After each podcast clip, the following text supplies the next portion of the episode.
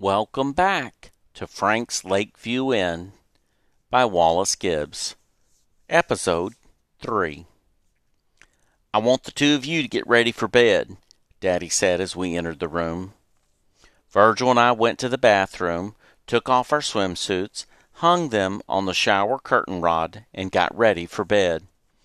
As you entered the hotel room on the left side, there were two double beds. When we arrived, Virgil and I had chosen the bed that was closest to the door. As Virgil and I climbed into bed, I noticed a tan metallic box that had a label on it that said, For your comfort, this bed is equipped with Magic Fingers Massaging Assembly. It quickly carries you into the land of tingling, relaxation, and rest. Try it. You'll feel great. Quarters only. 25 cents for 15 minutes. Please note, for full enjoyment, lie still for 2 to 3 minutes after massaging ceases. What is this, Daddy? I ask. This is a device that helps you to relax after a long day, Daddy said. You put a quarter in it and the bed will vibrate. Can we try it? I ask. Daddy got up and retrieved a quarter from the area on the chest of drawers where he placed his car keys, wallet, and loose change. Here's a quarter, Daddy said. I took the quarter and slipped it into the slot at the top of the device. Virgil and I lay on our backs as the bed began the massage routine. It must have worked pretty well because the next thing that I remember was Daddy waking me up the next morning. Hey, Daddy said, it's time to get up. Get dressed and let's go get some breakfast. Virgil and I quickly got up and got dressed for the day. Bring something to do, Daddy said. We are going directly to the car after breakfast, and then I will make my sales calls. Virgil and I followed Daddy to the same restaurant where we had eaten the night before. The candle sconces were gone, and the restaurant was brightly lit.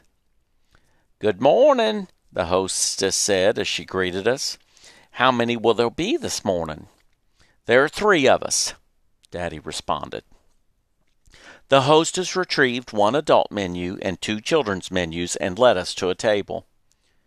Your waitress will be right with you, the hostess said as the three of us sat down at the table. Very shortly, an older waitress with long hair came to the table. Where's Georgia? I asked. Oh, honey, she only works during the evenings.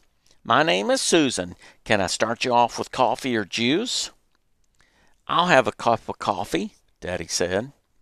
Can I get a glass of grapefruit juice? I asked. I would like orange juice, please, Virgil stated. Do you know what you want for breakfast? Susan asked. I'll take the breakfast platter, and the boys will each have a short stack. Please make the bacon crispy for all three of us, and I would like my eggs over easy, Daddy said. Not a problem, Susan responded. Anything else? That should do it, Daddy said. Susan walked away and disappeared behind the same swinging doors that Georgia had used the night before. Daddy, I began, I noticed that the sugar packets have pictures of antique cars on them. Do you mind if I look through them and take the ones that I like? I don't mind you looking through them. However, when you are finished looking, then put them back in the container. I don't want sugar packets in the car. The container held about 20 packets of sugar. I sorted the packets into like piles. The 1932 Model J Duesenbergs were in one pile, next to the 1930 Packard Victoria, the 1931 Stutz Bearcat, and a variety of other car models that I was not familiar with. Okay, Susan said, here we go. Susan placed a small glass of grapefruit juice in front of me. I always liked the sour juices like cranberry and grapefruit. Virgil preferred the sweeter juices like orange juice or apple juice. I picked up my glass and started to drink the tart juice. Susan returned to the table and began to deliver, to deliver our plates of food.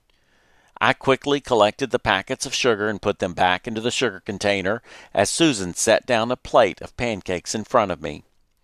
Next, she placed a syrup dispenser on the table next to Virgil. I reached over to grab it, grab it, and noticed that the glass walls of the container were warm to the touch. At our house, we always got our syrup from the pantry and poured it directly onto our pancakes at room temperature. This was a new experience and something I discovered that I really liked. I removed the top pancake and put an ample amount of butter on it and then poured syrup on it. I replaced the top pancake and repeated the same procedure. Needless to say, I was full as a tick by the time that I ate both pancakes and the two pieces of bacon. After breakfast, Daddy, Virgil, and I headed to the car to begin the day. We drove for about 15 minutes and then Daddy pulled into the visitor spot in the parking lot of a large manufacturing plant. I'm going to go inside for about an hour and a half, Daddy said. You boys behave while I'm gone. Daddy got out of the car and walked over to the opposite side where he opened the front passenger door and retrieved his briefcase. He shut the door and headed inside the building. Virgil and I played with our Hot Wheels and colored while Daddy was away. It was amazing how quickly the hour and a half passed by. Where are we going now? I asked. To another one of my clients, Daddy said. Daddy started the car, backed out of the parking spot, and drove about ten minutes. Again, Daddy parked the big Ford in the visitor's spot right in front of the main doorway. I have to go to the bathroom, Virgil said. Me too, I said. All right, come on in with me, Daddy said. After you finish, come out to the car. I should be here for another hour and a half. Virgil and I followed Daddy through the front door and were immediately greeted by a lady receptionist. Good morning, the lady said. Gerry, Daddy began, these are my two sons. This is Wallace, my oldest, and Virgil, my youngest. It's nice to meet you, I said. Can they use your restroom? Daddy asked. You bet, Gerry said. It's right down this hallway on your right. Daddy turned to address me and Virgil. Go to the bathroom and then head back to the car. Gene, Gerry said, I don't mind if they stay in here. They can keep me company. Are you sure? Daddy asked. I am positive, Gerry replied. You boys behave, Daddy said as he disappeared down the hallway. Virgil and I went to the restroom and returned to the waiting area. So, Gerry began, tell me your names again. My name is Wallace, I said. My name is Virgil, Virgil replied. Okay, Gerry said. I'll start with you, Wallace. How old are you? I'm eleven years old, I said. What grade are you in? Gerry asked. I just finished the fifth grade and will be going into the sixth grade in the fall, I answered. Where do you go to school? Gerry asked. Splendora Elementary School, I said. What's your favorite subject? Gerry continued questioning. Math and reading, I said. Can I ask you a question? Sure, Gerry said. I bet I know what you're going to ask. You do? I said. Yep. I bet you're going to ask me why I have a boy's name, Gerry said. How did you know? I asked. That is what everyone asked me, Gerry said.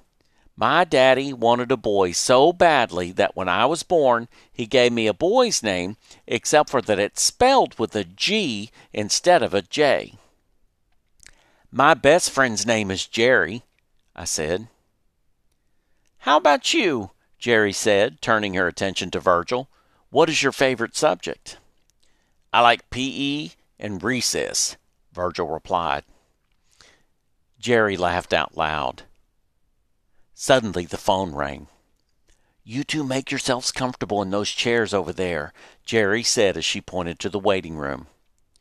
I'm going to go get our stuff out of the car, I said. Gerry nodded as she picked up the receiver to greet the caller. I went to the car to retrieve mine and Virgil's things, being mindful to lock the doors since we weren't going to be in the back seat as planned. Virgil and I sat in the waiting room waiting for Daddy. Virgil colored in his coloring book, and I began reading The Tower Treasure, the first book in the Hardy Boys series. After about an hour and a half, Daddy reemerged. See you later, Gerry, Daddy said. It was nice meeting you, I said as the three of us exited the building. It was right around 11:45 when we got back to the car. I'm getting hungry, Daddy stated. Why don't we go to this place that I know of where we can get a really good hamburger? I'm starving, I said. Let's go. Daddy pulled out of the parking lot and headed west along the feeder street alongside of I 35. We drove for about 10 minutes and then Daddy pulled into the parking lot of a small cafe. The three of us exited the car and went inside. The cafe reminded me of Miss Simon's cafe that she ran in Splendora. Each of us ordered a hamburger with french fries. Daddy allowed me and Virgil to get a soda as well. I got a Nehi grape, and Virgil got a Nehi orange. It was a treat to be able to eat out, since we rarely got to do this at home. It was especially awesome that Daddy allowed us to get a soda as well, a rarity with a meal. We finished our food and repeated the same process as we did that morning. Virgil and I stayed in the car while Daddy visited clients. Around 4:30, we headed back to the Holiday Inn. Do you think that we'll see Georgia tonight? I asked. Not tonight, Daddy replied. I wanted to take you to a special place tonight. Where? I asked. Frank's Lakeview Inn, Daddy replied. It's a really nice restaurant in Belton, Texas. It's about 20 minutes from the motel. Will we have time to go swimming? I asked. You can swim for about 30 minutes, then we will head out there, Daddy said as we pulled into the parking lot of the Holiday Inn. Can I have the key to the room? I asked. Daddy reached into his pocket and pulled out the big brass key. This concludes episode 3 of Frank's Lakeview Inn by Wallace Gibbs.